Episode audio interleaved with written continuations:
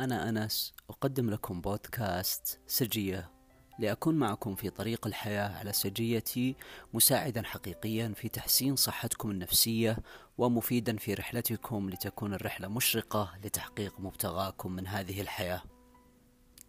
ما راح أروح العيادة عشان الناس ما يقولون عني مجنون. أنت ما تصلي وما تقرأ أذكارك وما تتعوذ من الشيطان وبعيد عن الله، عشان كذا أنت مكتئب، لأنك ما تطلعين الغرفة وتقابلين أهلك، صرتي قلقانة ومنطوية على نفسك، لأنك طول الوقت على الجوال والسوشيال ميديا والجوال أعماك. صرت تشعر بهذه المشاعر السيئة، والكثير جدا من الأمثلة اللي تبين أن هناك وصمة اجتماعية من العلاج النفسي وعدم يعني مواجهة الحقيقة والتهرب من فاعلية العلاج النفسي المهمة في عصرنا الحالي. الكثير من الأهالي ما يعون مع الأسف فكرة أنه مساعدة أبنائهم والسماح لهم بالذهاب للعيادة أمر مهم ليحققون أهدافهم من هذه الحياة. يعني بنتك لو راحت العيادة وطلبت المساعدة وتمت الاستجابة وبدت تشعر بتحسن، بتقدر تحقق أهدافها عشان ترفع رؤوسكم وتشعرون بالفخر تجاهها، وليس بالتكتم والتهرب من دعمها لأجل فكرة بتجيب لنا سواد الوجه وبتنزل رؤوسنا، مما يؤدي إلى نتائج سيئة مستقبلا بالنسبة للأبناء.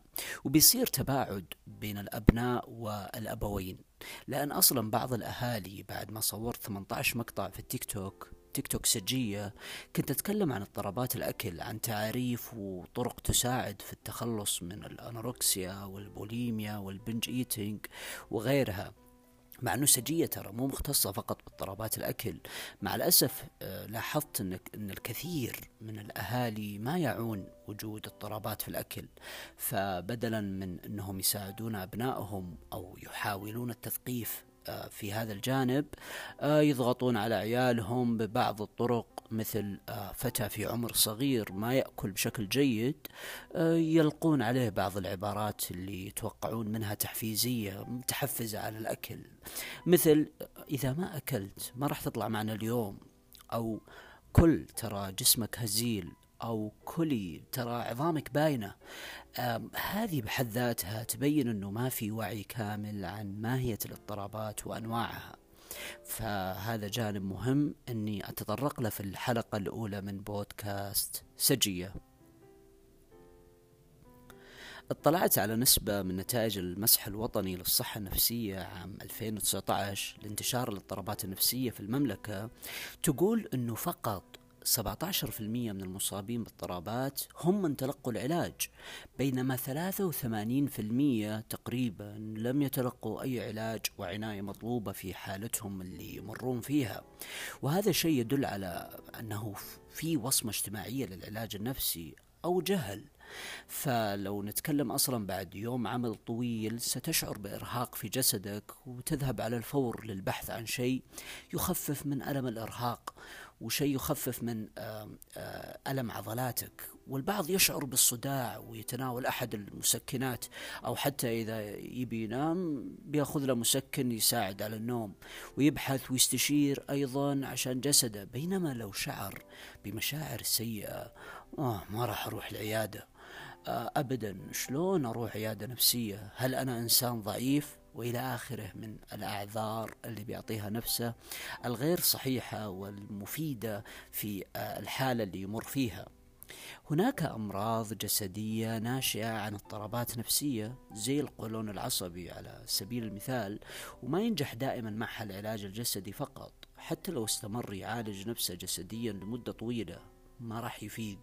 فالعلاقة بين النفس والجسد هي علاقة تفاعلية تتأثر ببعضها، وسلامة النفس هي نفسها سلامة الجسد. وهذا أمر مهم نتكلم عنه اليوم.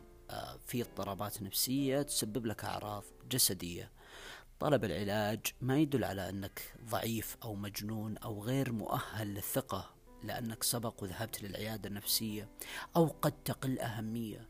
بالعكس، أنت يوم تطلب العلاج أنت بتقدر تفيد الآخرين وتساعدهم، لأن لو أتممت جلساتك عند المختص بتبدأ تساعد الآخرين، وحتى تقدر تدعم أبنائك بطريقة صحيحة، وبتقدر تحقق أهدافك أيضا.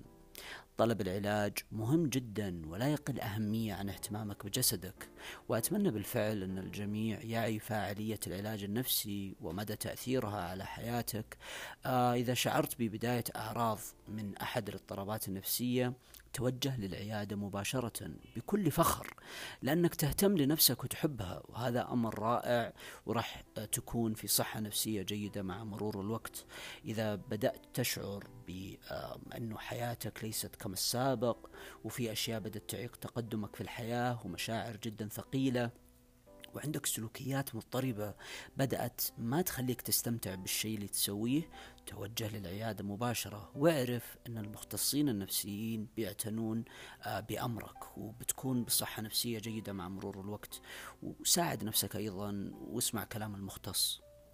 أتمنى بالفعل أنك تستفيد، وأتمنى تكون بصحة نفسية جيدة. لا تدع الوصمة الاجتماعية الزائفة والخاطئة تمنعك من الذهاب للعيادة. أنت الأهم، صحتك النفسية مهمة وليس نظرة الآخرين. إذا أعجبتكم الحلقة شاركوها لأحبابكم وقيموا البودكاست على الآيتونز. شكرا لاستماعكم، وفمان الله.